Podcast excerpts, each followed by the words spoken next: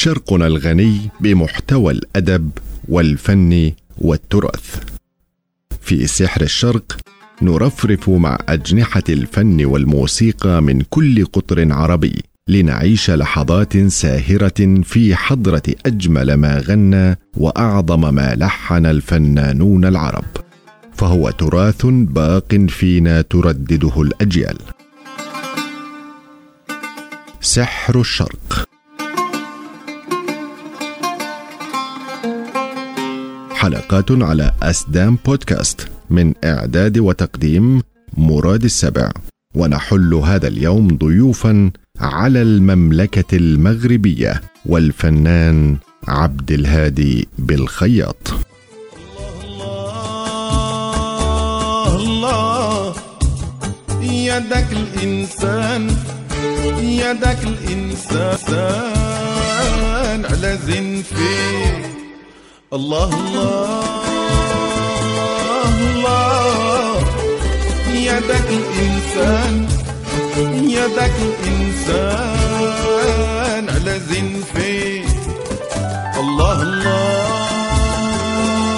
الله. يدك الإنسان يدك الإنسان. عبد الهادي بالخياط مطرب مغربي واسمه الحقيقي عبد الهادي الزوكاري وسنعمل في هذه الحلقات على ترجمة أغانيه ونقل مقاطع منها إليكم بصورة فنية وأدبية بعيدة عن سيرة الفنان الذاتية. هذا عبد الهادي بالخياط يغني أغنيته المشهورة التي جاءت تحت عنوان ارحميني. فهو يقول للحبيب أنك أجمل الصور التي في عقلي وأجمل ومضات النور التي أرى بها الدنيا. إنه رسم للحب وأنت الوحيد الذي تكون. لو في عقلي صورة للحسن وحدة كنت أنت. لو في عيني وحدة كنت أنت كنت أنت لو في عقلي صورة للحسن وحدة كنت أنت لو في عيني ومضة للنور وحدة كنت أنت كنت أنت لو في قلبي حبة للحب وحده كنت أنت لو في قلبي حبة للحب وحده كنت أنت فارحمي عقلي وعيني وارحمي. قلبي ارحميني. فارحمي عقلي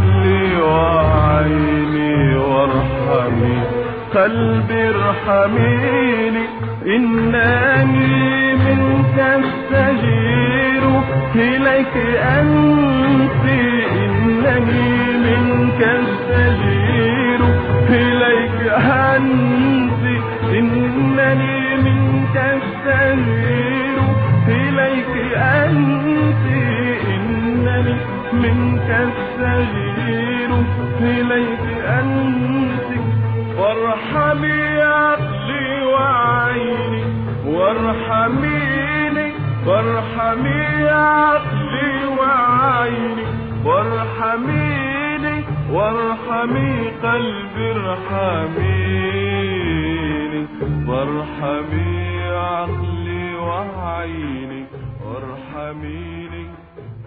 غنى أيضا عبد الهادي بالخياط قصيدة الشاعر ابن النحوي المنفرجة.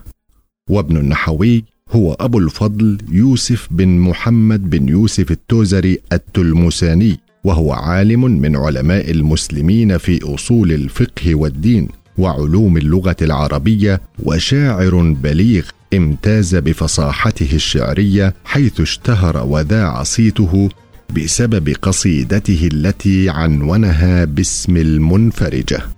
والتي قام بنظمها ليعبر من خلالها عن أحواله وأوضاعه بعد ضائقه حلت عليه. فكانت هذه القصيدة دليلا على براعته الأدبية وقوة ألفاظه وأسلوبه الشعري العذب. كما عرف عنه كذلك زهده الشديد وتقشفه وتجنبه متع الحياة ولبسه الخشن من الثياب. اشتدي أزمة تنفرجي قد آذن ليلك بالبلج. هو ظلام الليل له سرج. حتى يغشاه أبو السرج. اشتدي أزمة تنفرجي قد آذن ليلك بالبلج. وظلام الليل له سرج. حتى يغشاه أبو السرج. ويصف الفنان عبد الهادي بالخياط مظاهر العمران وكبر المدن بالحضارة التي منعت البساطة وتحكمت بالحب وضيقت عليه الخناق في أغنيته كبرت المدينة كبرت المدينة وبدينا صغار بين العمارات وتلفوا الأحباب علينا في دروب الحياة كبرت المدينة وبدينا صغار بين العمارات. وتلفوا الأحباب علينا في الزحمة في دروب الحياة.